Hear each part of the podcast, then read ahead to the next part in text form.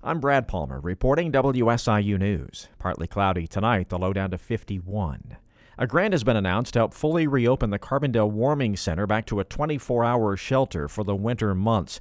The shelter received a $150,000 Good Samaritan grant from the Illinois Department of Human Services.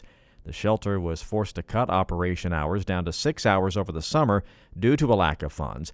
The plan is to fully reopen the warming center on November 15th and last through the cold winter months, depending on weather conditions. Senator Dale Fowler announced the grant today. These, uh, these uh, citizens and these families won't have to uh, stay outside during the cold weather. So, really appreciative of the Department of Human Services really stepping up in, in support of the of the warming center. The city provides the building and covers maintenance costs. The Carbondale Warming Center is a nonprofit organization that has served more than 300,000 meals since it opened in December 2019. The Southern Illinois Made Expo today presented a record breaking donation of nearly $85,000 to the Veterans Equine Therapeutic Services, or VETS, established as a partnership between Senator Fowler and the Southern Illinois Chambers of Commerce. The expo has continued to grow since its inception in 2018, bringing together over 100 business vendors, more than a dozen sponsors, and hundreds of attendees to raise funds benefiting this year's named charity.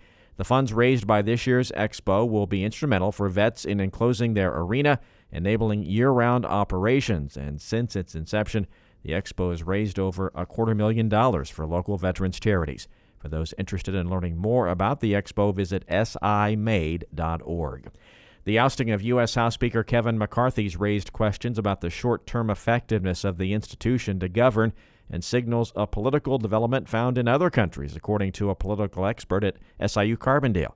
With only eight Republicans voting to remove McCarthy, it leaves many to wonder if there might be a scenario where some more moderate Republicans could work across the aisle with Democrats to vote in a speaker together. Paul Simon Public Policy Institute visiting professor John Jackson says that is a possibility.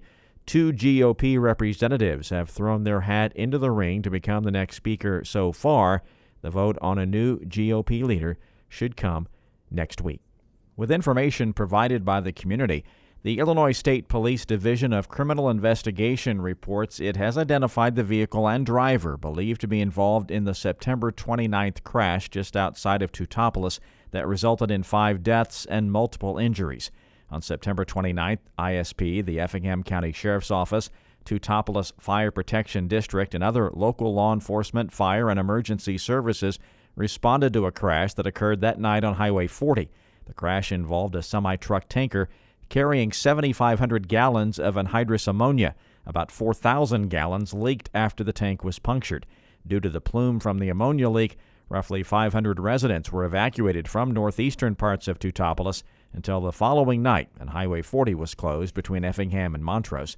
ISP continues to investigate. Under the federal bipartisan Safer Communities Act, the Illinois State Police has enhanced its coordination with all local law enforcement agencies as part of the background check process for those under 21. The act allows for more thorough background checks by expanding what records are being reviewed and allowing more time to look into the records if required. One of the greater enhancements for ISP is communicating with local law enforcement agencies, both in Illinois and other states, about their interactions with juveniles and if there's a possible disqualifying juvenile record. ISP continues to review juvenile criminal records as well as mental health and all clear and present danger reports to see if a report has ever been submitted for that juvenile. Additionally, now when an individual from out of state goes to purchase a firearm in Illinois, ISP will check the criminal history and mental health repositories of the purchaser's resident state, along with their local law enforcement agencies. I'm Brad Palmer reporting WSIU News.